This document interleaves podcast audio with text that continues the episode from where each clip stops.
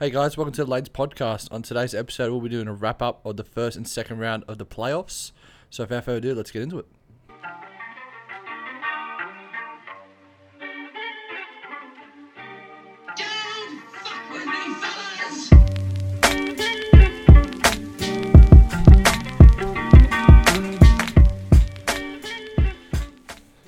Hey guys, welcome back to the Lanes podcast. So, on today's episode, before we get into it, we actually had a technical difficulty. We actually recorded this episode six days ago on the 7th of September, but our cord to connect our microphones broke. So we couldn't put it up, unfortunately. But what we're going to do is going to replay it. The good thing about it is the second round of the East is finished up, and the second round of the West, one of the series is finished, and the second one will be probably, I think, finished soon. But we'll get back into that in further detail. But without further ado, let's get introduced. Locke, brother, how you doing, man? What's going on? Yeah, good mate. Back again at it. Yeah, back again at it, man. We will six days ago, man. We were in it, strong. I thought it was one of our better podcasts, but that's life. Is what it is. We've Got to roll through the punches. But you know, let's just get straight into it. I think you know we're pretty good at this one, so let's get into our playoffs. So the first conference roundup, sorry, the first round of the Eastern Conference, the one v eight seed, the Bucks versus the Magic. It was the Bucks coming up victorious four to one. Magic sneaked that first game though. What do you think about that series? I think uh, it just proved to everyone that the Bucks were n- not unbeatable, Absolutely. uh, and I think especially a team like Orlando who really doesn't have any standouts. They Yeah, they just- play by committee. they played by committee, and then yeah, they, they played really well, and they stole the first game, which probably shocked a lot of people. Yeah, it would Again, have. eight, It know, shocked me eight one seed. So it just you know it's not surprising because we'll talk about the Bucks more in depth later, but Yeah, we will. It's just they just didn't. Uh, they just showed everyone that their that their weaknesses really. So and then yeah, it, they stole the first game, and I think from even from the first game to the last game, you know, the fifth game, they really didn't assert their dominance at all. No, and you would think that as a one seed, you would be able to, you know, really put this hammer or the sword, sorry, you could say to the to the eight seed to the, to the opponent, because the Bucks didn't really have a, any matchup that proposed a threat. I thought to Milwaukee, they they did have some pretty good defenders. If they had Jonathan Isaac, I thought that would have been a good matchup against Giannis because he has been a very good defender this year and maybe could have been snubbed for a defensive team uh, nomination. But yeah, I didn't think that the Bucks were going to lose the game. I thought they were going to sweep it, and quite convincingly. But they obviously didn't, is what we saw, and I think it just showed what Lockie said. They were definitely beatable, and you know they they have been beaten now. We can say that finally. But yeah, no, I thought that series was one of the more blander series. I thought. No one really stood out. no, I didn't think. from I didn't think. team. I didn't think it was that good of a series. I did not watch. I don't think a highlight of that of that series. I think the only highlight I watched was James Ennis and Marvin Williams get into it. Yeah, I mean there was nothing. I didn't even know that to be honest with you. I didn't think it was. sorry, I didn't think it was that good of a series, and yeah, I really didn't didn't watch a lot of it. But with saying that, Milwaukee did take care of business, which I was supposed to do. They won in five games, so after they'd lost, they went four straight. So kind of a sweep. But in saying that, good to see Orlando seed get knock off the one seed. But yeah, no, that was a series that was kind of a bit boring, I thought. But yeah, no, we'll we'll, we'll definitely talk about the Bucks a bit more. But we're going to move into the two seven seed from the East, which was the Brooklyn Nets as the seventh seed going up against the second seed, the Boston Celtics. Now that was a sweep, but I didn't think that was a sweep of boring or dramatic proportions. I thought that was a pretty tough series. What about what about you in that series? Did you like about Brooklyn? Because I knew you liked Brooklyn a bit. I mean, Brooklyn just fought, you know, with Caris LeVert playing, and, and he definitely Yeah. stood out for them. You know, they, they they had a lot of different players, like Timothy Luwawu-Cabarrot. He is another player who had a, a couple good games, and it was just interesting because they had a couple odd pieces here and there, and obviously a couple waiver wire players, and it was interesting they to see did. the combination because you know the chemistry wasn't there. Joe Harris was still there. And th- they weren't star-studded like they should be. And we all know that next season's the season they're going to be aiming and pushing for a championship. Yes. Uh, so there's, I think it's just they they fought hard, and I think it's like you said, it's it wasn't as easy as the Magic four v one. Um, sorry, One v eight. One v eight. one v eight seed. Sorry, I think the the Nets they did even though it was a sweep. I think they still fought hard and it was a little bit more competitive on both ends. You know, on yeah, the offensive absolutely. and defensive It was, it was much more of a series. they had a couple dogs out there that you know players that are trying to fight for a roster spot, Yeah, like let alone not yeah, just playing absolutely. for the playoffs. Because you know these some of these players like Luwawu-Cabarrot, he he joined the team in the bubble. Yeah, I, I don't know. I think Lu- Luwawu-Cabarrot, Timothy, he joined it before the bubble, but I know Tyler Johnson joined it in the bubble or And before the bubble Crawford started. and Jamal Crawford and Jamal. Crawford, who, yeah, I thought Jamal Crawford should have been signed in the off season, but that's, you know, that's just my opinion. That's here or there. I thought Do he you should keep him signed. around? I would. I would definitely keep him around in Brooklyn. I think he's a proven player and he's got experience, right? So experience you cannot underestimate. I mean, we're seeing that with Iguodala in Miami now. He's giving that team experience and, and leadership, which is invaluable. But yeah, I would keep him around definitely, even if he's a backup, a third string. I would still keep him around because that man can give you buckets at any time and he can go off. He's just a straight out baller, shooter, one of the best handles in the NBA ever. So I would keep him around. But I think my two cents on that that series is Brooklyn will be a force next season with the additions of Kyrie and KD. Kyrie did play this season but didn't play in the bubble due to personal reasons, and he was he was injured. He did his shoulder again, but adding those two players and seeing if they can pull off a trade, As think well as their new head coach Steve Nash. Yes, yes, was a new head coach Steve Nash who copped a bit of slack as the new hiring, but I thought it was a good hire. I think it's very reminiscent of the Golden State Warriors hiring Steve Kerr in the fact that he hasn't coached at all. He's been a personal advisor with KD at the Warriors, but I don't think that that's going to be a problem. I think he was such a smart player, had such high IQ of basketball that he'll be a great fit for not just the Nets, but I think for the whole NBA to see coaches coach, yeah. See Well, I think at the end of the day, when you get two of the biggest names that are, you've paid five hundred million dollars two of the top top fifteen. I'll say top fifteen top fifteen, and two of the, I mean, you're paying them five hundred million combined. Yeah, combined to stay at your club, to arguably sign off on a coach that's never coached before. That's how much respect they have for. yeah, well, Steve. ab- absolutely. And Kyrie, uh, not Kyrie, sorry, KD had a lot of time at Golden State spent with Steve Nash, and he kind of fixed his shot, and they used to work out a lot with with each other. Even when Steve Nash was playing a bit, he still helped him out. So I like I like that rapport because KD now has a coach that he really likes and will really want to play for in Motor, and I think Ky- Kyrie will follow in that in that in the footsteps of that. And if your leaders are clicking and ticking along and trusting the process as they say, I think it will be invaluable to that team. And hopefully for me, they can keep Joe Harris because he is a free agent, and I think he'd be a great three man or two man with Kyrie, KD to space that floor and just be a spot up shooter. I do think that maybe they're going to look for a trade. I don't know who they can trade away, but I'm looking. I'm thinking they're looking at Bradley Beal as a trade asset, which would be it'd be one of the only few teams in the NBA that would have three All Stars on a team, and I'd like to see it because if they have him, I, I, mean, think Bradley Beal really showed his worth this year. Yeah, he should have been an All Star this year, uh, and, and it was pretty, pretty shocking. I thought that he wasn't. So yeah, I think he would be a perfect, perfect piece for them.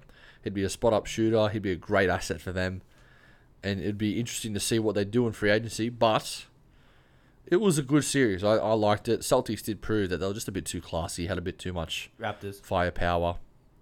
To- Oh, said- S- you said Raptors, sorry. Yeah, Raptors, sorry. Sorry, yeah, the Raptors. My bad, I got confused there.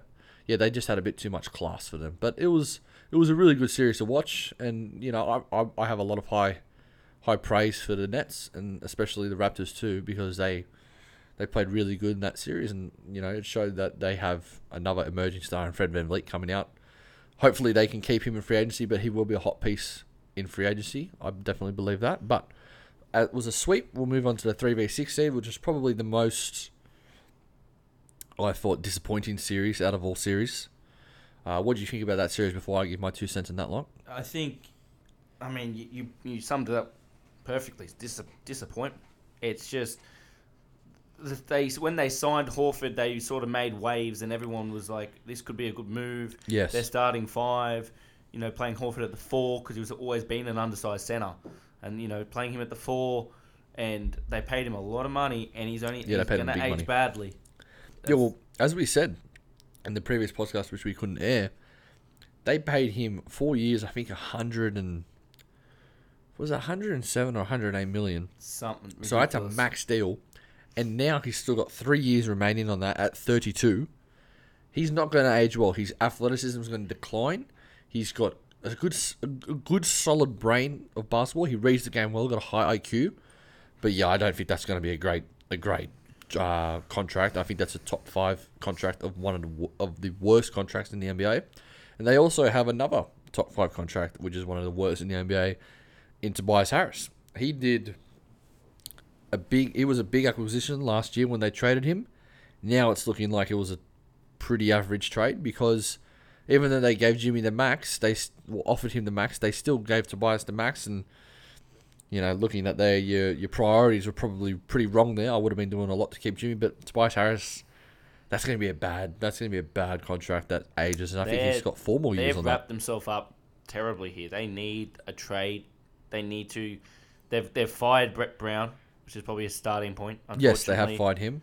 Unfortunately, you know, at the end of the day, it comes back to the coaches. Yeah, at the end of the day, it's, It's- always they say they always say it's the coach's problem, which it very well could be in Philadelphia. We don't know what the situation is there, but it's it's, it's tough to say. But, I mean, when coaches. you're paying Ben Simmons, you know, he's he's Max dollars. Rookie, his max contract kicks in next year, I think he kicked in this year or just at the end. because he's start of this- 2016 and he had that year off because of his foot fracture. Yeah, so, So it I think so. in It'll be the start of next season because he signed it Because D'Lo was season. second in that. No, no, Brandon Ingram was second. So no, it's about to kick in this season. Yeah, so it's about this to kick in. upcoming season. But the reason, I mean, when you talk about it, you've got Ben Simmons, Tobias Harris, Joel Embiid. You've also got Horford. Horford. These guys are sitting on ridiculous money. Jo- Josh Richardson isn't cheap either. He's on 10 mil, which You on the grand scheme of things looks cheap, but he's Looks not cheap. cheap, but you know they need a trade. And we But I talk don't about mind. I don't mind Josh Richardson on that He's team. a, he's a good player, and you, you want to keep him. But I think Tobias, uh, it's we all talk about that was the wrong move to do a sign and trade with the Miami Heat. And was a was a sign and trade. was Sorry, it was uh, a trade with the Clippers. You're getting yes. mistaken for Jimmy. No, no, I was, I was signing With trade. Josh I'm Richardson, talking about. yeah, I know you're talking about I'm about. trying to talk about the Miami one. So then that was that was a, a weird and wacky situation there, and why. Well, Jimmy was going to walk, so I think they got something for him. So at least they got something for him. I think. I think if he there's he's released a little bit of detail on JJ Redick's podcast. Mate, that's one of the best podcasts going around, the JJ Redick podcast. I think he's kind of switched. Actually, JJ Redick, he's got his own one that's not with the ringer. It's I think two two men and a and a, and a basketball podcast. I think something like that. But yeah, it's that's really good going. So And I think Tobias, over his career and all the teams he's played on, he's never proven himself to be a winner. absolutely not. Yeah, He doesn't have that mindset, and he could be a marquee player on a team. He's get paid marquee money, he's getting paid marquee money, but I don't think he's a marquee he's player. you know he on a on a on a crappy team he'd, he'd stand out. But it, yeah, yeah, on on these big standing teams, when Ben Simmons wasn't playing, and yes, Joel Embiid went out and did what he did, but he can't stay healthy. Tobias is that next man up. Like Horford isn't a twenty point ga- per game scorer, no, he's but not. you're Not paying anymore he was. you're paying uh, Tobias Harris to stay at your club a lot of money to go do a scorer's job. And then, Yeah, and I yeah. agree that he's versatile because he can play that three and the four, but at the end of the day, he, They don't fit together. it didn't fit together, and then in the playoffs, it just showed he didn't perform well. No, he definitely didn't perform well, and it's it's it's mind-boggling that they've done these trades and they've put themselves in such a hole where it's going to be hard to trade one of those contracts because they're going to be looking to get fifty cents on the dollar with that trade asset because Horford's going to age terribly. A team, what team's going to go after him? Because Boston saw it. They saw Horford's aging bad. He's offer, he wants to get big money. They signed Enes Kanter as his replacement and then just elevated Daniel Theis, who's doing a great job for the Celtics right now. I think it's one of the worst decisions Philadelphia's done since oh, since drafting Jahlil Okafor. Yeah, It's it's a bad it's a it's just bad decision. yeah, they're in a they're in a sticky situation. I think. I mean, we summed it up. We'll, we'll finish on this. I think disappointment. Disappointment for them. Boston did the job. Boston did their job. They came out. The young guns came out and they did their job. Jason they, and they proved they proved they're just too much too Marcus better. Smart. We'll, oh, I will say, not having Ben Simmons for them, who I think is their best player. A lot of people think Joel's their best player. I think Ben Simmons is their best player. So I shouldn't say their most important player. that would be tough to not play with him. Joel played great. He did that 30 points a game and I think 11 rebounds, was it? So he, he, he played his tail off. But, man, I think Philadelphia really needs to look at getting the broom and doing a clean out in that locker room. And they are after a new coach. So hopefully they can pick the right coach that suits the system of Ben Simmons or Joel Embiid because I think one of them needs to go. I think, I think Joel it's, would I think it's now that you need to choose. I think for me, I'd trade Joel because Ben Simmons can. I think Ben Simmons is a better asset because you can build around him. Where Joel's a back to the basket center, who's a bit of a dying breed, but centers are coming back in the league. But I would, I would, I would definitely pick Simmons over Embiid. What about you? I agree. I think I think a trade needs to happen. I think one of them needs to go. And at the end of the day, we've seen both of them play off the floor, and I think Philly play a better style when Ben Simmons is on the floor. Yeah, absolutely. They play quicker. You surround him with shooters, it's going to be a nightmare. And if he can somehow develop that shot that he's hiding from the league, Yeah. then you know that's that's the scary potential with Ben. Oh, if he if he shoots if he's able to unlock even a mid range, it's going to create a lot of drama for opposition teams. Yeah. So yeah, de- definitely disappointing for the for the Sixers this year. So, but the Celtics did their job. They came in, got the four wins, and moved on. Before And- before we go on, we're going to talk about coaches, but a quick prediction who their coach will be. I would like someone maybe like either Tyronn Lue or Yep. or Jason Kidd, only because a similar situation with with Kidd was that he got put into a, he actually helped develop the first part with um, Giannis. Yes, he did. He he did make Giannis into a, a better player, not just a So he was there for his early development and early years. So I think it's important. I think when you look at a coach like that, and I think he's got a lot, he's going to learn a lot and, and be able to coach with LeBron James this year. So, uh, Yeah. coach LeBron James, sorry, Coach LeBron James. So, yes. yeah, Coach. AD.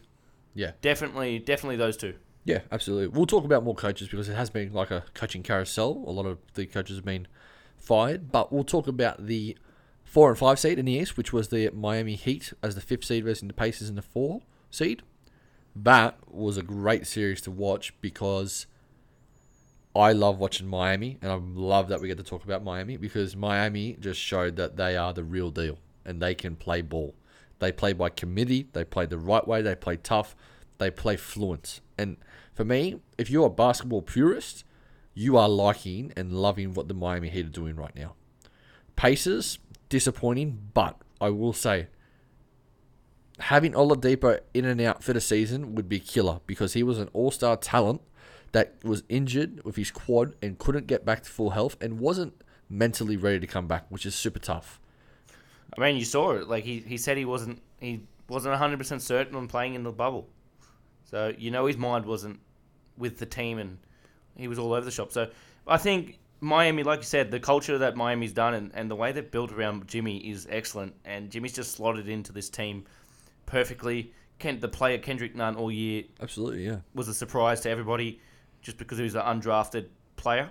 Yeah, Uh, absolutely. you know, he'd been in the league, I think one or two years prior, but he, did, never he, made he was in the G League. I G believe. League, yeah. So he was in the G League. Never really made noise down there until probably his last year, and Yeah, then he it came out in preseason. He had some legal legal issues that he had to deal with. Yeah, and then so he was in and out of the G League, and then he came out and made waves this year. So that's really helped them. It but I think- absolutely has, yeah. I think the the grit and grind of the Miami Heat, I love. You know, with the additions of Man, they are so nice to watch. Jay and Iguodala. That that is the biggest fleecing of a trade that I've heard. That the bigger name was getting Iguodala, which don't get me wrong, Iguodala's a gun, but Jay Crowder is playing like He's f- playing like a.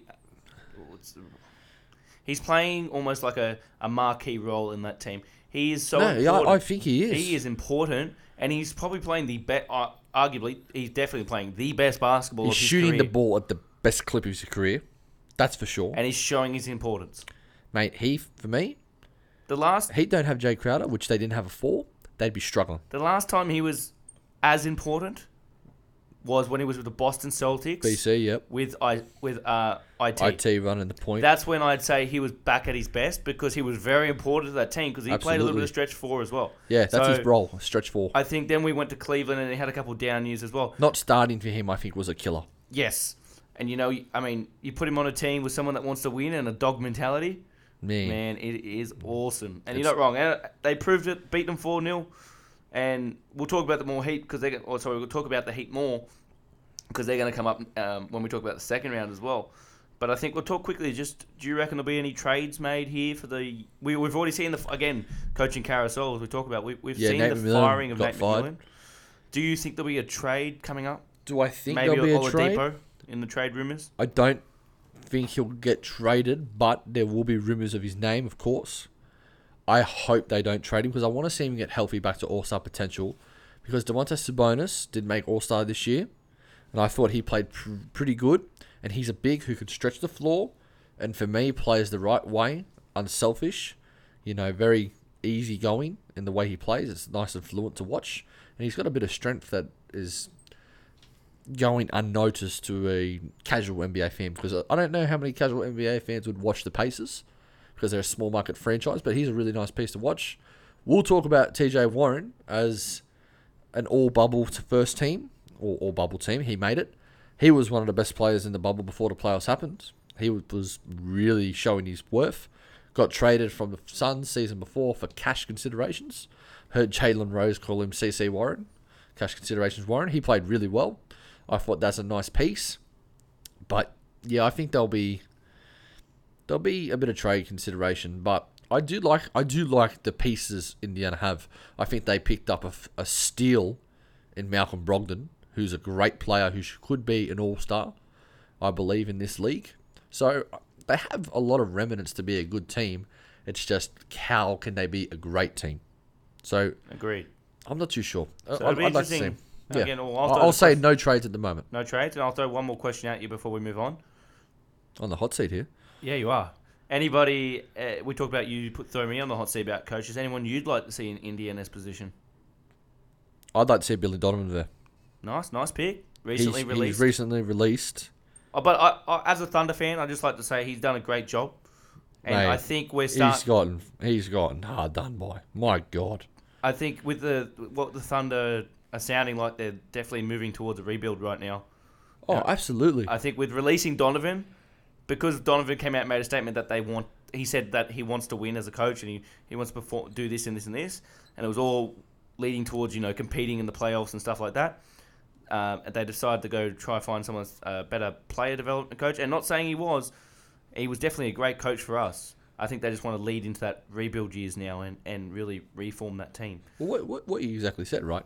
He wants to be a winner. He he he's had a lot of time. He's he's done player development at its finest in Florida.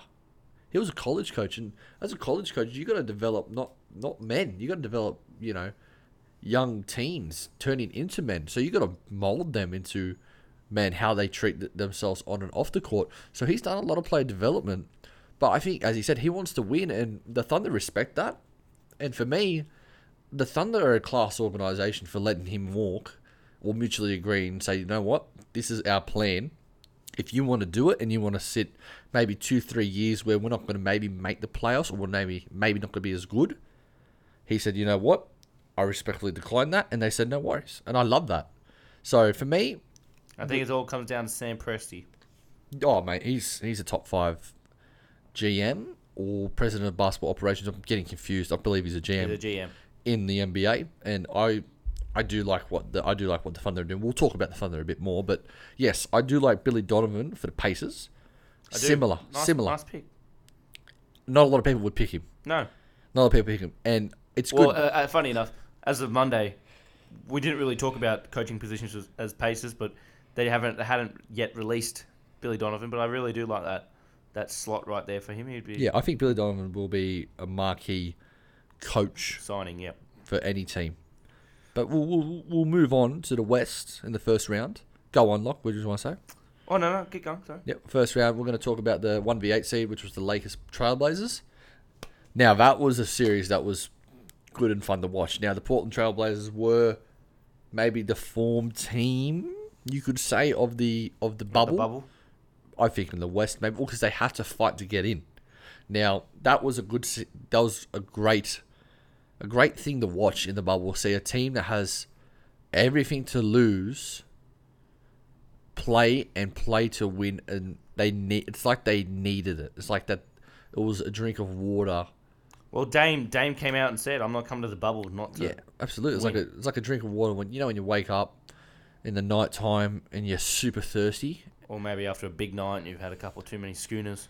Yeah, you could say that, but you, you know after you've you, you're really thirsty, you need that drink of water. That's what that that's what it was. That's what I thought. You know, so they really quenched their thirst. You could say no. Yeah, definitely. I think it was also good to see a rejuvenated Melo. Oh man, the respect that he, the disrespect, sorry, that he has been copying over the past year and a half. I hope that the people that gave him that disrespect message him on Instagram or something and say sorry to that man because he copped some slack that was unwarranted. Just because he doesn't fit into organizations, the Thunder and Rockets, doesn't mean he's a cancer. Doesn't mean he can't play this that. The man is a Hall of Famer. You got to put some respect on that boy's name. Top 15 scorer of all time of all time. People don't people do not realize how good he is. He was turning it back in that series against against LeBron. He's one of the play one of the only players in the world that I've ever seen go at LeBron and can take him one on one. So for me, one of the best stories coming out of the NBA this year was seeing Melo rejuvenated, come out saying he wants to resign with Portland. Portland have to resign him Yeah. necessity. That's their first thing they've got to do. Re-sign him. He's still got a lot to prove and a lot of fuel left in the tank. Definitely. I think it also helped um, Portland that Jusuf Nurkic looked like he didn't miss a beat. Man, that was one of the that was one of the bright spots because coming off an injury that gruesome, I can't imagine how much rehab he would have had to have done for that. Now we've seen Phil, sorry Phil, uh, Paul George come off that injury very similar. I never watched that injury because when I heard gruesome compound fracture, can't watch that. That makes me makes me cringe, makes me very nervous. I hate that. I hate that stuff.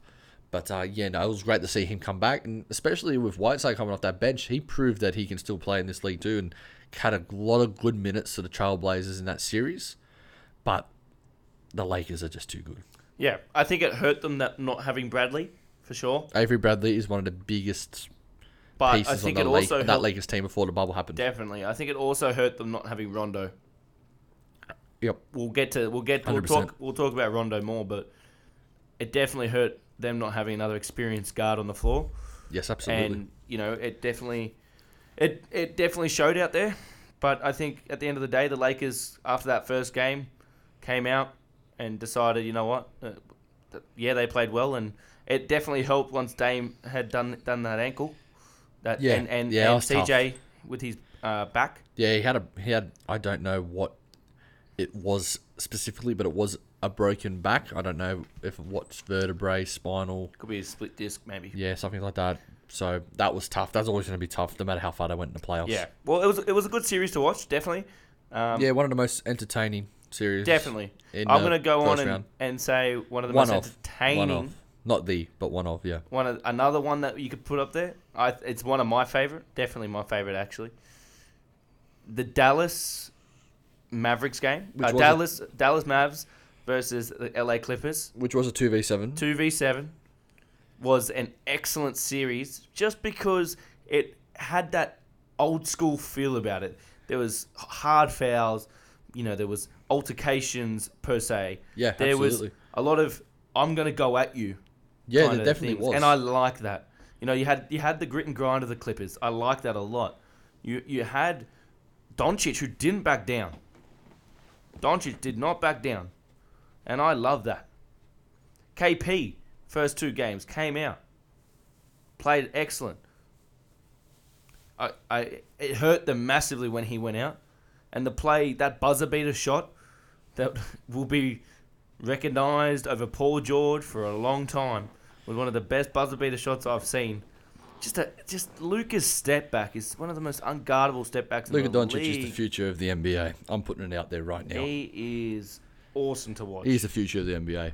The f- NBA want Zion Williamson to be the future of the NBA. They want who is another player that's pretty big right now. I'm, I'm, I'm having a mental blank right now.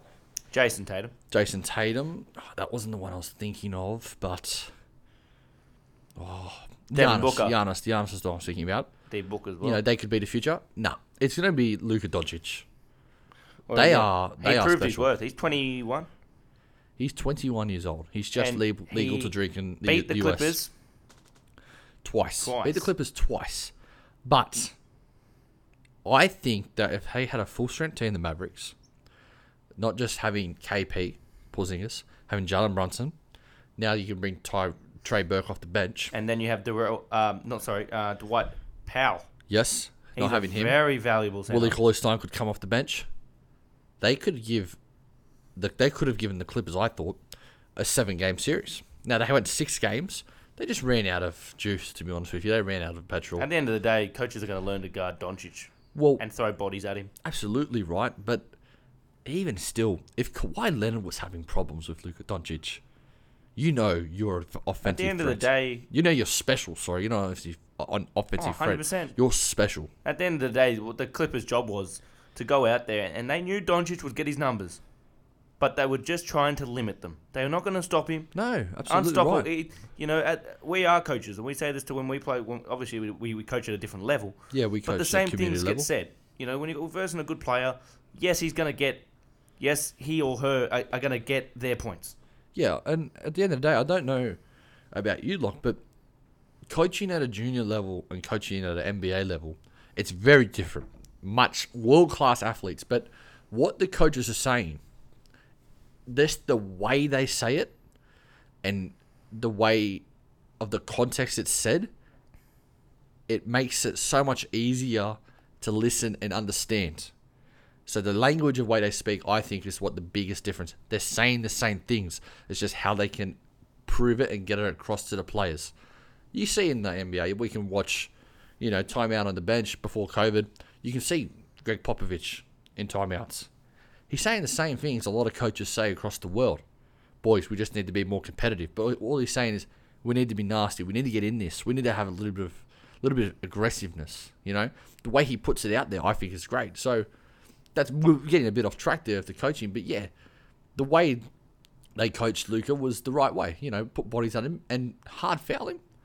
I thought a couple of the fouls were a bit excessive, especially Marcus End Morris. of the day, Marcus Morris is another dog. He's just dog in a good way. Like he's a, he's a defensive mind. He's going to get in your skin. the get in your Clippers have a couple pit bulls on that team. and that he is just one of them. So they have three of them, three of the biggest pit bulls, in Pat Bev, Marcus Morris, and Trez. But you know, it, it was concerning for me to see the Clippers lose to the Mavericks and Again- four, two out of the four six times. everybody was talking about the Clips, and they're going to always be spotlighted because they're an LA team, and they had the two of the marquee. So one, the marquee signing of the free agency, and a marquee trade, The biggest trade of the offseason, yeah. free agency as well. Probably well one of the biggest trades for of all time, but one of the biggest trades in the past five years. Yes, definitely. So they're definitely in the spotlight, and to show that they've been beaten, their chemistry issues. I think it, again, we, we talk about ball stopping.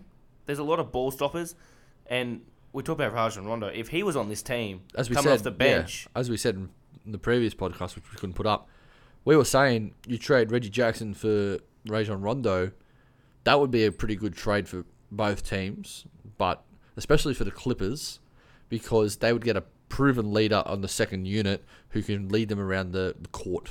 And I could I could even see them starting him, bringing Pat Bev off the bench, finishing with Pat Bev. But you know, it's that's all hypothetical, of course. But he, yeah, as you said, a leader. Rondo's a a- leader. Rondo's probably the smartest player. I'll, I'll go on a limb. I reckon he's the second or the third smartest player in the NBA. The only people I think that are smarter than him might be LeBron or Chris Paul. That's the only two I can think right now off the top of my head. So he's a great mind of basketball. Probably will end up being a coach, possibly in some sort of definitely. variety. Could see him being a very good assistant, maybe leading to being a head coach. But yeah, as you said, they just we just the Clips the Clips just were too classy, and the Mavs just ran out of juice, especially Yeah. with KP going down. Definitely. That's it's tough to see. But as I, I, I will say this, and I'll go out on a limb. The Mavericks will be a top four seed next season. I think that hundred percent, and I think if they can get one more scorer, they will be like the Miami Heat next season. An underrated team. That just have players that can play and hoop. And that's right. That's all you need, really. Yeah, absolutely. So the day. good to see good to see the Mavericks push the Clippers to six games. But we're going to move on to the three v six seed, which was The the Denver Nuggets. Yep, the Denver Nuggets versus Utah Jazz. Jazz. the Which Jazz, ended up in a game seven, which we always love the best series of the first round by far. by far. by far. I thought that the Jazz had it locked up 3 1. And I'm not just saying because they were 3 1, but tore them apart and picked them apart pretty well. Yeah, they they just the the they didn't look like the Denver we know, and three up three one. Man, it was hard to watch. I was like, are they going to put any fight up? And then Yeah, they came back, storming back, led by Jamal Murray. The excellent play of Jamal Murray. He came out and really made a name for himself. He's, he's proven that that top six, top seven pick he was, I believe he was the seventh pick, is warranted. Right? And don't forget, when he came into the league, he was he played shooting guard at Kentucky. yeah, they played him at a two with And he Mudiay in- starting. That's right. He's not a two. Obviously, as we know, he's not a two. So and uh, what's his name? What's the coach's name? Mike Malone. Mike Malone. One of the most underrated coaches in the league. definitely one of the best ones. Def and and he moved into the one, and it's been one of the best decisions they've done so far. And I think they came back and stormed back and the points that I think it was great to watch Donovan and Jamal Murray go at it. They had some games where they just were unstoppable, both of them, Both and of them had at the 50 same point time, games in that series. unstoppable. And it was just awesome to watch. And I think at the end of the, you know, when we talk about what series was the best to watch, it was by far this one. You know, and both teams play similar, move the ball a lot, a lot of passing. Jokic, one of the smartest centers, the Play smart, smartest center. fast, play smart, fast, unselfish basketball. and yeah, like the old school Spurs. So like when I talk old school, I mean 2012, 2013. You can even go back to 2005. You could that, but Gregg Popovich has always installed that, and coaches have tried to, you know, it's a copycat league, and a lot of a lot of people try to move that ball now. And Utah and Denver definitely are the two top teams I reckon who move the ball the best. Yes, apart from the, I'll say the Spurs or the Warriors back Yeah, before back- they were injured. yeah, definitely. And I think you know, it was just good to watch, good basketball, and it was just Yeah. gritty, and players went at each other, and it was awesome. If ju- but and we wouldn't be talking about the Denver Nuggets if Mike Conley hits that game-winning shot at the end. You know that was in and out. I mean, how tough would that have been to That- see? yeah, that's tough. The the biggest thing that outtake for me is the Jazz just were really shallow. When I say shallow, they were only playing seven players, eight players deep. So that that's gonna that's gonna prove vital because if two of your main players get two fouls in the first quarter, you're stuck them sitting on the bench and you're gonna have to go deep into your rotations, which you haven't done in three months because of this coronavirus. It's gonna prove problems. And Denver was smart; they were able to to use that to their advantage because they played maybe nine to ten players, and you think, oh, that's maybe only one or two extra players, but that's giving players rest and giving them time to get back energized. So I think that was a tough thing to see. Not having Bogdan Bogdanovic was very tough. Yeah, it's tough for them not to have. He, he For the balled Jazz. out this season, so it definitely hurt having a scorer like him not turn up. Yeah, And that, that that was one of the most hard. That was one. Sorry, that was the hardest thing for the Jazz because he'll give you 15 points a game. maybe more. That's a, that's on the that's on the very least. So you know that not having that player of, of a caliber of him is very tough to see, and maybe they could have gotten one more game after after being up three one. Anyways, yeah, uh, we're moving on to the last last playoff series For me, this was my favorite playoff series because of the storyline. Or yes, but I just didn't want one of the teams to win, which was did. wrong. I mean, which was not the team I wanted. I wanted the Thunder to win against the Houston Rockets, the series we're talking about. I loved the way the Thunder played. They kind of played like a lesser version of the Heat. Team by committee, played very strong. I don't like Houston style of offense, not many people a do. style of play, and it just got proved today that it doesn't work. You can't play small ball, not have a center, because the Lakers beat them at their own game. They went small, beat them. So for me, that's it. the first series I want to talk about. It was really good to see Chris Paul be, I think, the second best player in that series. Now, in a perfect world, you'd have Chris Paul and James Harden on the same team. I'm trying to be facetious there. They were on the same team last year and two years ago. I don't think I didn't think you got that one, did you? Uh, a bit slow here. bit slow here, getting wee into the hours of the night. No, it was, I think, a dumb trade. Why would you trade Chris Paul, a smarter player, better fit for James Harden, for Russell Westbrook, who just Ball wants stopper. who just wants to go out and run and shoot ridiculous shots sometimes. Am I saying he's a bad player? No, he's one of the best point guards ever.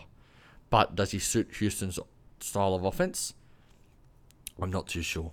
I'm not too sure. He, he, does, and he, like again. There's pros and cons with him. He he doesn't. He can't shoot.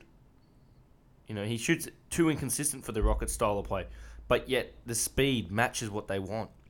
Yeah, absolutely. So, but I think CP3 put a lot more respect on his name. He really worked hard in the off season to get his body right. Man, he looks he- really fit, like real Oh, fit. There was like I listened to a podcast where he just changed his diet Yeah. completely, and he just really, really focused on his body and getting it healthy because he has been injury prone in the playoffs in the last couple of years. he's been bumped years. up a bit, unfortunately. And you know, it when he's healthy, look what he can do. I Yeah. think another Lu Dort. Hey, oh, I don't know. We, we don't know. From Montreal, Canada. yep, Oh, French. Canada, sorry. Undrafted. No one gave him a chance. One of the best storylines of the NBA. No one gave him a chance, and the OKC Thunder picked him up early. He was very emotional in his uh, press conference. Sorry, I just wanted to say that. He was very thankful for the Thunder, and I think the Thunder did a great job in picking, you know, talent that's undrafted that goes through the cracks. But go on, Locke. Yeah, I think it, he. I mean, he had he had a thirty piece in his final game seven and almost won that game. It was just a block by Harden, surprisingly, and I think he he's a big he's a big three man. man. Strong. Woo, he's Strong. massive. Very big. Very, big. in the And sense he, he's very. He proved to be a good stopper. Once again, you're not going to stop Harden from scoring, no, you're not. but if you can have someone that's going to limit him and make it inefficient, Yes. Inefficient, maybe. inefficient, sorry, inefficient. Yep. If you can make it inefficient and you know limit him from scoring thirty and just make it maybe a twenty piece, Yeah. Yeah. then excellent, great job. Yeah, absolutely. and he proved his worth. And, and at the end of the day, like you said, when it comes to the press conference, he will hopefully, when he said in the press conference that OKC was the only team that gave him the shot into coming into the league. I think he's he's got he's got a team option, so he'll So definitely be hopefully that he comes back. You know, he. It, what was the, the percentage? Sorry for the OKC Thunder to make the playoffs Zero point two percent at the start of the season. via eh, via E ESPN too. Yeah, and I didn't think they were going to make the playoffs. To be brutally, to be totally honest with you, I don't think you thought We they were going to make we both had them out of our out of our in- predictions. in, some of our previous podcasts that we had. But it's been it's good to see that a team that has nothing to lose and everything to gain just go out and play. You know, totally. And I, I, w- yeah. Go on. I think once Russell came back and after the first game jitters because he threw that turnover that lost him the game. Yeah, that Uh, after that all happened, it just proved too much. Oh, he did have a good series in that game. Yes. He did. He, he he after that bad game, first game back, he did come prove his worth, and it was it turned they OKC didn't wasn't able to recover. You know they did force the game seven, Yeah. but when you add someone like Russell back into it, it just makes it Just tough a bit to too much. This is a bit too much class. bit much too much. And OKC did everything. They they took Steven Adams out of the out of the series, which is He's a big man he's as well. not he's not one of their main offensive scorers, but he proves to get offensive rebounds and he proves to play great defense. So you have a player like that off your court, it's gonna it's gonna it's gonna put a hit, it's gonna put a spanner in the works. Definitely, I think it was it was definitely great to watch. Uh, It was a definitely good first round.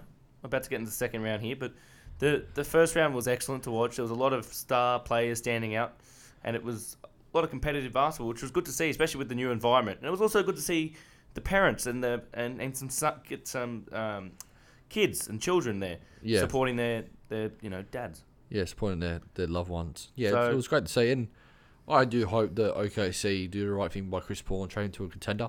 I don't think he'll, definitely, I don't, I don't think he'll be there at the end of this at this season. Well, hopefully that with which the, is which is completely fine. with They the were gonna- firing of Do- Billy Donovan.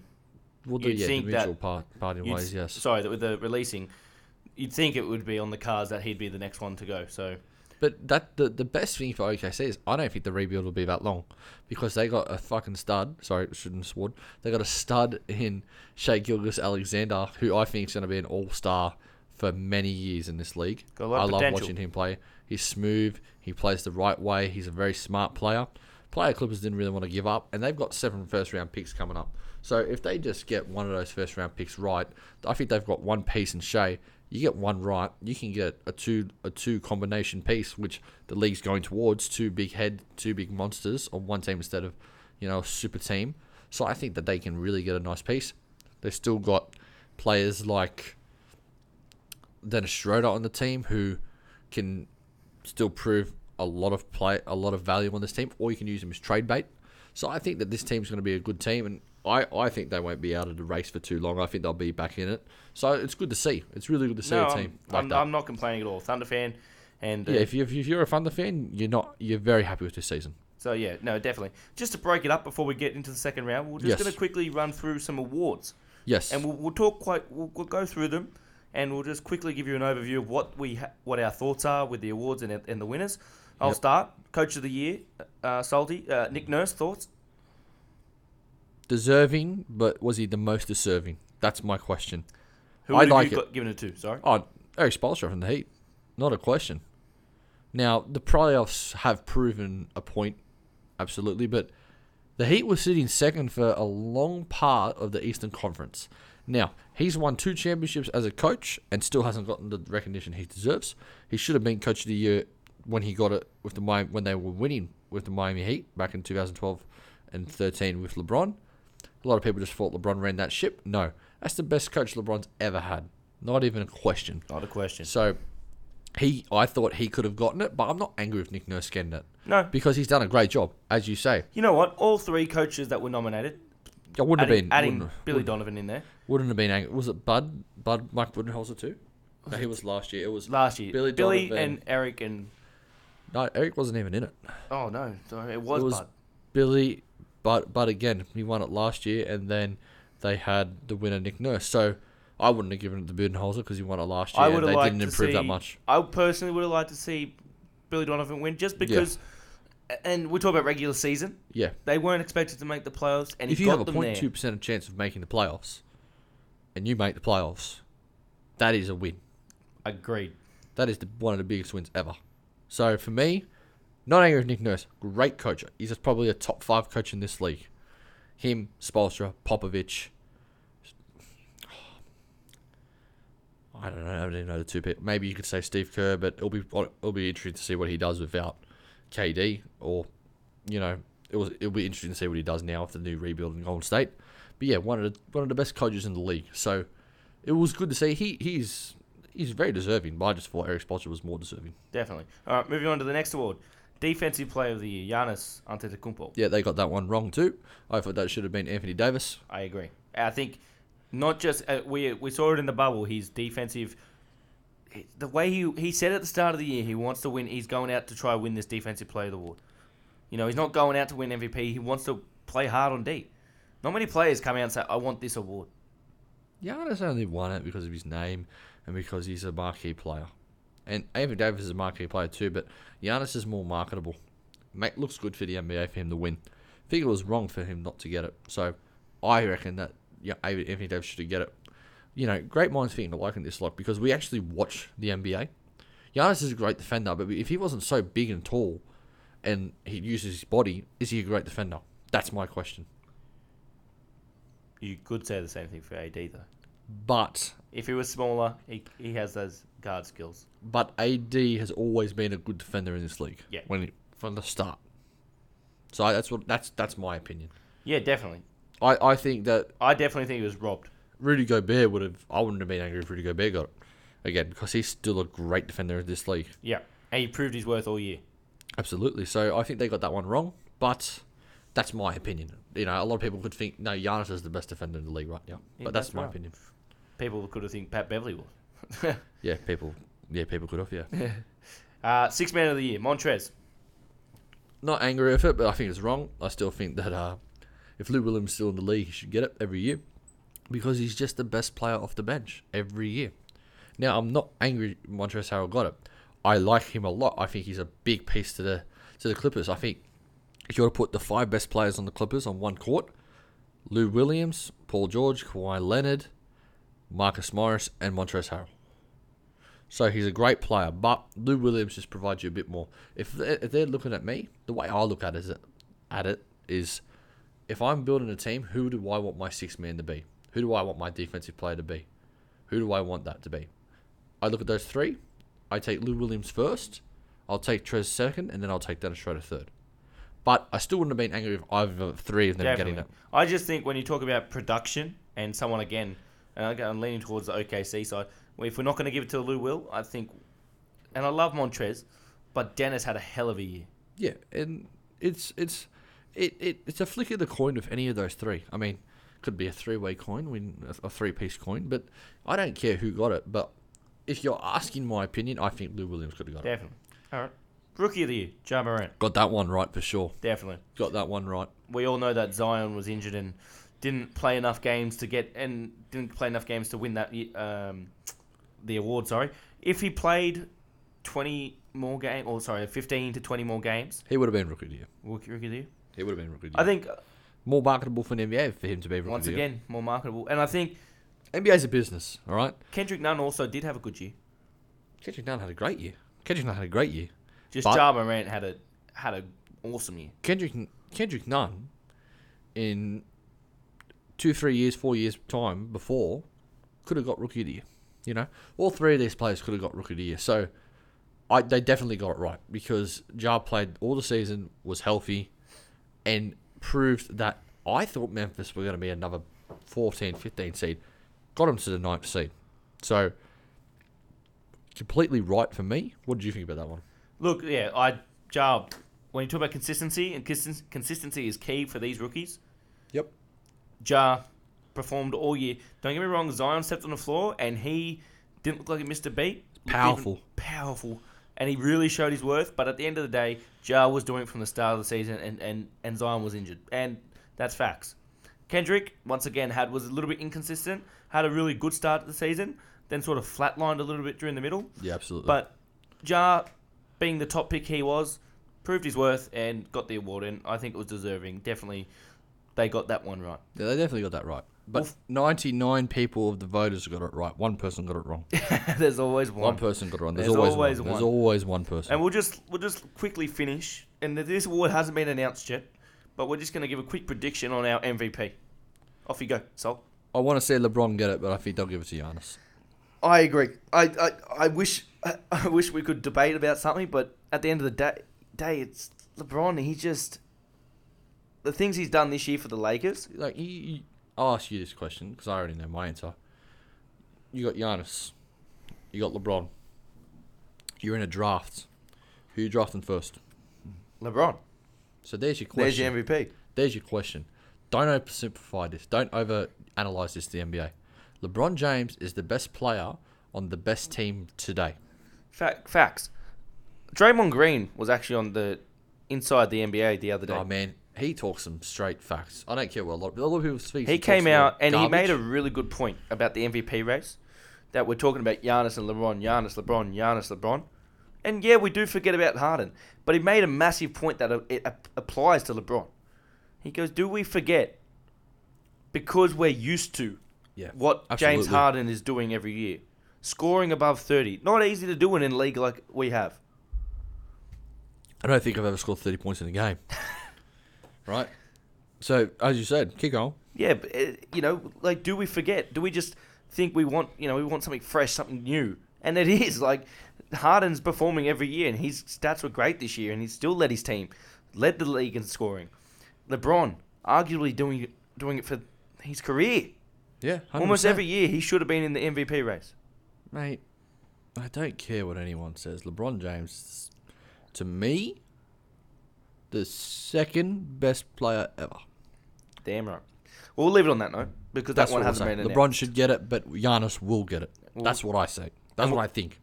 Definitely agree. We'll move into the second round of the NBA playoffs, which Yep. have Let's one- just start with the West because I want to talk about the Heat later. Uh, We'll leave the. Heat to last. We'll leave. Well, the Yep. East is complete.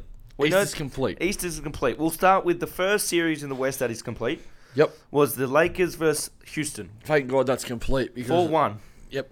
Thank God that's complete. Were complete. you shocked at all? No. Rockets can't play basketball. I'm sorry. Not without a big man. Coach Not without Vogel? a big man. After the first game, they lost. Made an excellent decision by throwing Markieff Morris in there. They said, look, we're going to play small. We're going to take the big man out. I said, yep, you can do that. We can just do that better. And you know what? They pushed their four man, AD to the five. AD's a, AD's a machine. AD can play that position, and you know what? PJ ha- PJ Tucker had a lucky game one. PJ Tucker's going to Cancun now, but yeah, sorry. He had a lucky game one. He's gone fishing. I'll go on fishing, baby. With He- Chuck. Go on fishing with Chuck. he had a lucky game one. AD didn't really dominate in game one. Yeah. We've seen this. AD has games in the where he hasn't really dominated, but when he puts his foot on the pedal, they ain't no stopping him. And you know what? This was the series where he dominated after game one. He he really proved his worth. Yep. He came out, was that big.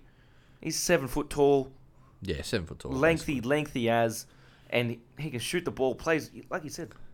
He grew up as a guard. Best He's got post, guard is, skill. he, is he the best post player in the NBA right now? it has to be. I I can't see anyone else being better. He's than so him. he yeah he is so versatile on that floor and I can't helps see that anyone team. else being better than him. And his defensive presence. We talked about him not winning that defensive year of the war. His defensive presence in this series was massive. And shout out to LeBron James because that man Best player in the world. Yep. turned the clock back. Oh, When I say turn the clock, we're used to it. But again, he just came out and it was his offense. He could sit back, but the game four yep. Game four, he came out. I'm pretty sure it was game four, maybe game three. He came out 29 points in the first half. Yeah, that was game four. Game yeah. four. Second half, he had four blocks.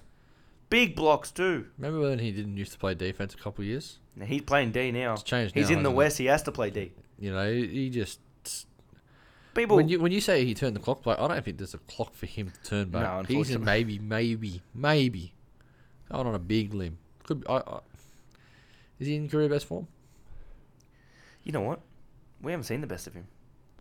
I don't think. Oh, I think we have. Well, no, no, I just think no, it's no, so close. when I say that, sorry, best. we haven't seen the best of him this year. Oh no. He is he is cruising right now. No. And my problem is he's now in the Western Conference Finals and he hasn't had to put his foot down on a series yet. He's had someone like AD. When everyone criticized the Lakers, they're going to need someone to step up. Bradley's not there. Rajon Rondo steps into this series. Man, he, didn't he have 20, two 20 point games, wasn't it? Yep, and the first game he came back, he was only supposed plus to point games. he was only supposed to play 20 or so minutes. he played like 25, 26. 25. And again, that's a big thing because people really really are strict in the NBA about minute restrictions. Oh, the restrictions go out the window in the in the playoffs, mate. He, he's worth That's what I think they should be. his yeah. worth has proven in this series Yeah, absolutely, he has. how important he was. They missed him in the first game. And uh, you know what? If he plays that, if he plays in the Portland series, it could have been a sweep if he was in that form he is in now. Yeah, absolutely, it could have been. He could have helped them win I- that first game. And I would have loved to have seen that because, as I say, Houston's style of basketball, I don't think is a sustainable way to win a championship. Coach Vogel found it. First game they let they let Harden do a little bit too much what he wanted, They just let him dance on the top of the key. but then you know and he what? just tires his defenders out because, of course, it is. He adjusted. He, He looks adjusted he's- perfectly. he- He, he- threw doubles at the right time. And if you watched, I've never seen such a motivated LeBron James, LeBron James team defensively. The way they're moving together on that team, it was just a great series. They closed it out today with a big blowout. And mm. like like we said before, like he's now in the Western Conference Finals. He's had a couple big games but he hasn't had to put his foot down on game after game after game and tire himself out. Whoever comes out of this next series, the Clippers or the Nuggets, which will probably be the Clippers, Yep. he's going to be fresh and ready to go because That's, now that's what I was just going to say. now he's sitting, he's now in the gym working, but he's resting. That is, You get a rested LeBron James in the Western Conference Finals, watch out. and they're able to watch a lot of film now of the Clippers. They see what's working for them and what's not. I just can't see any team beating the Lakers in seven games.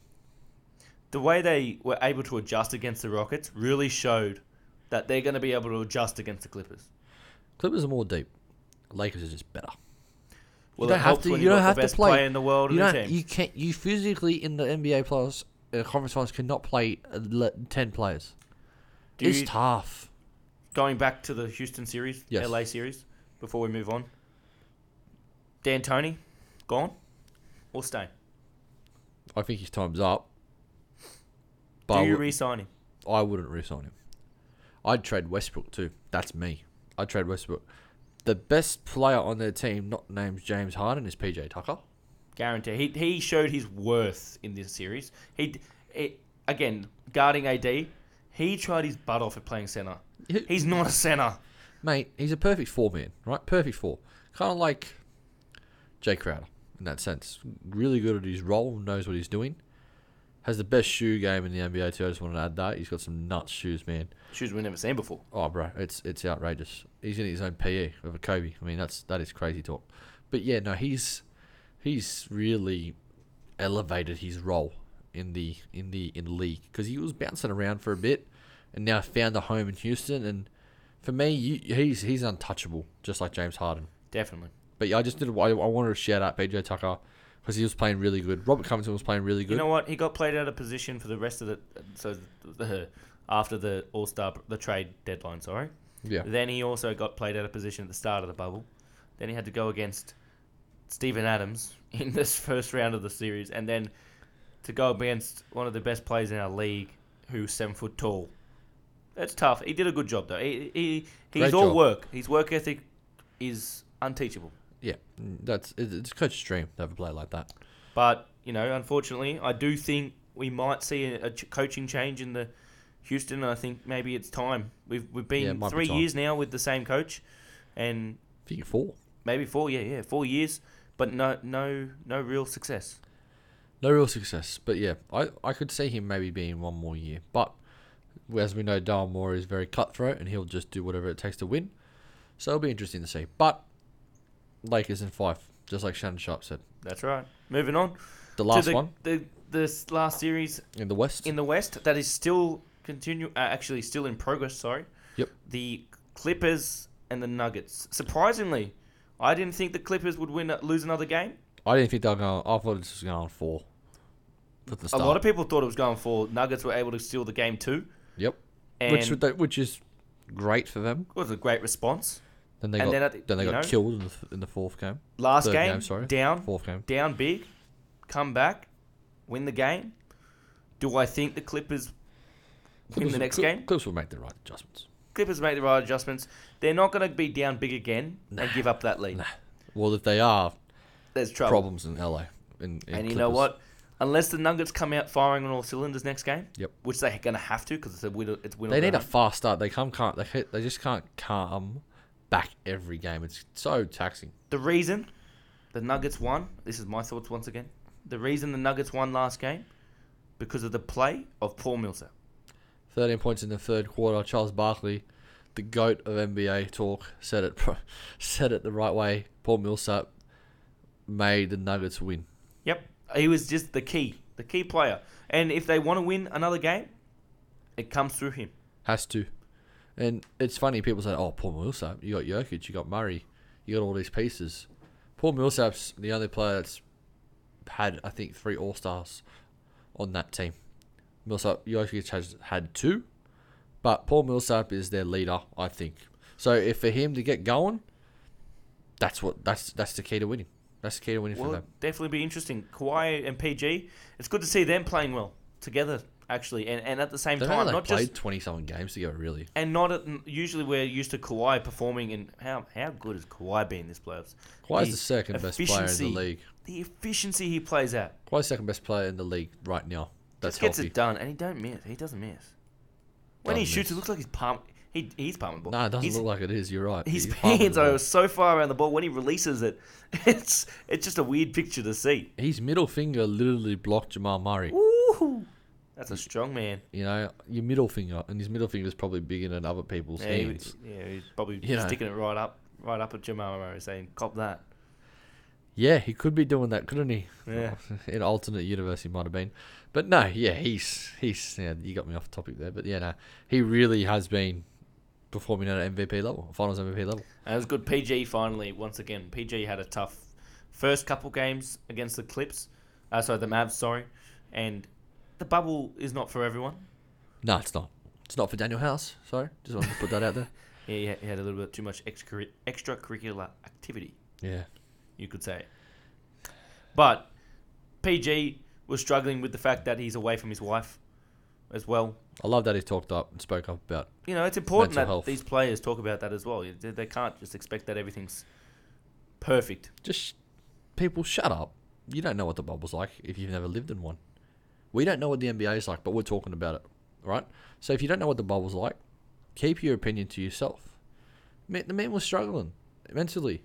How many people are going to really come out and say, "I need help mentally"? Credit to him, man. Credit to him. I, lo- I, I, I love seeing that. Yeah, and it's good to see him actually playing well. And I, I, I've always been a big good P, a big PG fan. yeah, I love and him. He's a great player, great person. He's I playing think. well, and it's good to see. So prediction next game. Yep, done. Clips. I think Clips will make the right adjustments, and if they can just stop that pick and roll with Murray and Jokic at the top of the key, I think that Yeah. they're done. Look, but uh, I- before we go, one of my one of our mates said this. He said, "Jokic is one of the fittest, unfittest blokes I've ever met. Guy looks like he's running on a treadmill out there." Mate, he looks like he's going nowhere, but he just gets there, man. Shout out to Jokic, brother. The Pepsi drinking machine. Sorry, I just wanted to put that No, out there. I, I couldn't agree more. I don't see this going game seven. That's definitely going to be put away next game, and we're going to see a LA LA. Credit to the Nuggets for getting six games. Credit to the Nuggets. I like You're that. right. You're not wrong. Well, Best, we'll move over. best, best team name in the NBA. We'll move over to the east, and well, before we get to your favorite, Yeah, let's we'll- get let's get this buck let's get this uh, bu- uh this Toronto Celtics talk out of the way. Sorry, because I just want to talk about the Heat. I know you do. So we'll get on to it. Celtics Raps. Wanted the Raps to win because I love the Raptors. Because I love some of their players. Kyle Lowry's a gun. Fred VanVleet's one of the best players, pound for pound and height in the NBA ever. I'll put that out there. But Pascal Siakam didn't show up, and for me, they did not have enough scoring on that team. I thought that they were going to win. I thought if Pascal has one big game, they win the series. He didn't really have any good games in this series, which is tough. It's tough to watch, and I couldn't agree. I, I think the Boston's defense and the and the way they went young. They put Robin Williams, Time Lord, as you call him. Time him. Lord, man, he's a baller. When he went on, he changed that series very early on, Man, run, man, are fast. and he just Serge, Serge, and Sol couldn't keep up. couldn't keep up with them. And you know that Serge and Gasol getting old. They're aging. Yeah, they're getting old, man. They're getting And old. Gasol, Gasol's look like. You put a younger center who's more athletic, gets up and oh, the game was it game seven? Yeah, game seven or was it game six? Game six, Game six, big, he sorry. had the big thunder. Game six, and Robert Williams gets two or three consecutive offensive rebounds. He's just so young and athletic. He's he's hustling. I thought you were talking about the big dunk he had. no, no, no. I've seen that big dunk. That was monster, That baby. dunk. That was that was Kodak moment. definitely, definitely good player to watch. And he's de- and Daniel Theis. How about his play? he's been playing like Slim Shady. No, I'm joking. He's been playing really good actually for a guy that's been undrafted, come up through the ranks, starting in the playoffs. Not an easy feat to do. He kind of, for me, took over the role of Aron Baynes. I think that that was one of the biggest losses that the Celtics had after Kyrie. Aron Baynes is a massive loss because he does the dirty work, plays hard. He does one of the things that doesn't doesn't come up in a stat sheet. Sets great screens, great screens. Get your players open. All Aussies known for great screens. Well, all Aussies are just smart players in general, but you know they, he's just a he's just a he's just a, a workhorse. So I think they really missed him. Good to see Daniel Theis kind of taking that role in, and Time Lord really playing well. Just before we go, Enes Kanter looks like he's probably time in Boston's done after this because Time Lord stepped up. He's been the better player, and he's just I think the better fit. I think just to you know finish sum up the series. Yeah. Marcus Smart, excellent, second best player on the Celtics right now. one of the best defensive teams, so defensive players in the If he league. just if he just stopped flopping, so many more people would recognize how good of a player he is. he is, and his his shots start to come through. Yeah, he hit Jayson Tatum, Jaylen Brown. two games, two of the series. Jason Jaylen Brown had one tough game in this series, but Jayson Tatum Oh, consistent. sorry, yeah, no. Marcus Smart's the third best player. Jaylen Brown's the second best player Yeah. on that team. But I have to say, the first ser- in the first round when they versed the Nets, we really saw the young core stick out. Yep, And we, when I mean like that, you know, first or second year, maybe third year players like Jaylen Brown and Jalen Jayson Tatum. Tatum, Yeah, and Marcus Smart. But this round, Kemba, he really, really proved his worth. He didn't really, he, he, he got his numbers in the first round, but he really proved him. You know, hit some big shots in this round, second round. who do you think's more? Who do you think is a better fit for the Celtics, Kemba or, or Marcus Smart? Well, Mark, they're two different positions, but I think Marcus Smart really embraces that grit and grind. I think Marcus Smart's the better fit for that team. I think Kemba Walker's a better fit for the Celtics They needed that than Kyrie guard. was. Than Kyrie was because Yeah. he does provide scoring. But not even that. He's he's he's willing to give the ball up, He doesn't care. He just wants to win. and He's that's got what we love he's to got see. grunt, we love players who grunt. want to win. He just wants to win. And you He's know got- what? It's it's refreshing to talk about the East and have two new teams in this in this Well, Eastern yeah, uh, Conference well, Finals. Toronto won the comp last year, but they're a new team. They're a different team without Kawhi. Definitely. If they had Kawhi, different situation. They would be winning the East, but you know, But you know what? times have changed. Props to the Celtics, and it's No, good to they- see them they- in, they back in made- the Eastern Conference Finals. They made the right choices. They made the right communications and offense and defense, and they made the right substitutions when you needed it. You know, Grant Williams, I want to talk about. He had a nice little series too. You know, missed those two free plays, but played good defense. So really good to see young players at the Celtics stepping up. It's going to get, get your popcorn ready because it's going to be good. but Let's move it on. I want to talk about the best team in the East. I want to talk about Miami Heat and the biggest flops in the NBA, Milwaukee Bucks. Now, the Miami Heat, for me, just showed you that Giannis Antetokounmpo, or Giannis, I'll just say, is not of a great basketball player as you think. Now, going to be a two-time MVP. But can he really play basketball? That's the question. I'm going to ask you, Alok, can he play basketball? Is he skilled as a basketball player, or does he just use his athleticism, height, and his his gifts? Look, he definitely uses his gifts because he's born with them. And is there a bit of skill? There is definitely a bit of skill, but probably not as much as people talk about. Thank you. So proving my point, right? Miami Heat, they were able to see what he's not good at, which is shooting. Made him a shooter. Can't shoot. Bam Adebayo said this in previous podcasts. One of the best defenders against Giannis. Showed his worth as a player. He is going to be an all-star for many years in this league. Love the way he plays. Love that he can play both ends of the floor. But Milwaukee Bucks need to trade to get a second piece because Khris Middleton isn't that. Look, had a good series stat wise, but if you just watch basketball, he's not the second piece. It can be a third piece. I think he'd be the best, one of the better third pieces in the league. If you go, for example, if you want to get a trade, you get CP3. But you know what? Who are you going to give up for him? That's tough. You're going to give up Brook Lopez for CP3? Who- No, Thunder won't want him. No, It has to be, it'll have to be a three-team trade if they're going to get CP3. Yeah, and I think it would. I Ha- like- I'd I- I have would- to I- imagine. I wouldn't mind that. I wouldn't mind seeing him because I think he's a better. I think he's a good second piece. I wouldn't It'll take a lot of pressure off Giannis. oh, definitely. You got to trade Bledsoe, but terrible contract, and he hasn't been playing good. Yeah, definitely. I think you'd probably see maybe Donte DiVincenzo maybe head off. He's a good piece. Yeah, he's a good piece. Yeah, I think if the Thunder it's a piece you don't want to give up. But if you're the Thunder, that's the one That's piece the you'll one take. piece The- you want. The one piece I need him. I don't want him. I need him, which is good to in see. return. Yeah, definitely. Well, definitely, like we said, we talked about it. Miami, that grit and grind. I love, I love teams that just get down in your grill and want to play and they want to win. We talk about, we did talk about this on our podcast that didn't get released. Jimmy's Mamba mentality. He is probably at the moment, obviously, the only, only, only, only one I'd have to say that has that killer mentality. He's going to go at you until he wins. Three teams in the NBA made one of some of the dumbest decisions they ever did. Traded Jimmy Butler. Bulls, Wolves, six. He, well, he walked out of Sixers, but technically a trade. He is today the best shooting guard in the NBA. Don't even think it's a question. Was he a small forward or shooting? He plays two both positions. Whatever he is, he's I the would best s- at it. I would say he's a two. I'd because say more of a Duncan's- two. I'd say Duncan's a three, but They- he, they he play might defend, position- He you know might what? defend a better wing. The the Heat play positionless basketball. You know, so I, if I put a position on two, Paul George maybe right now a two man a two because they play him as a wing, but I think he's just right now on another level And as you a know what? basketball player, the best To- we've ever seen him. To back that up with Jimmy, the role players around him, arguably probably one of the most important. Goran Dragic has been playing well too. Been coming back from the Dragon. fountain of youth. He's been healthy, which he hasn't been healthy for a long time. People forget he was an all star in the league. Hard to do, if you ask me, being an all star. He was at a point 24 in the 24 best players in the world. So for me, he's having a fountain of youth. He's really playing well. He's putting Kendrick Nunn out of minutes, who was a rookie of the year finalist. That's right? tough. That's tough, right? They have the six-seven version of JJ Redick, if you ask me, who plays defense, and Duncan Robinson, top five shooter, I reckon, in the league right now.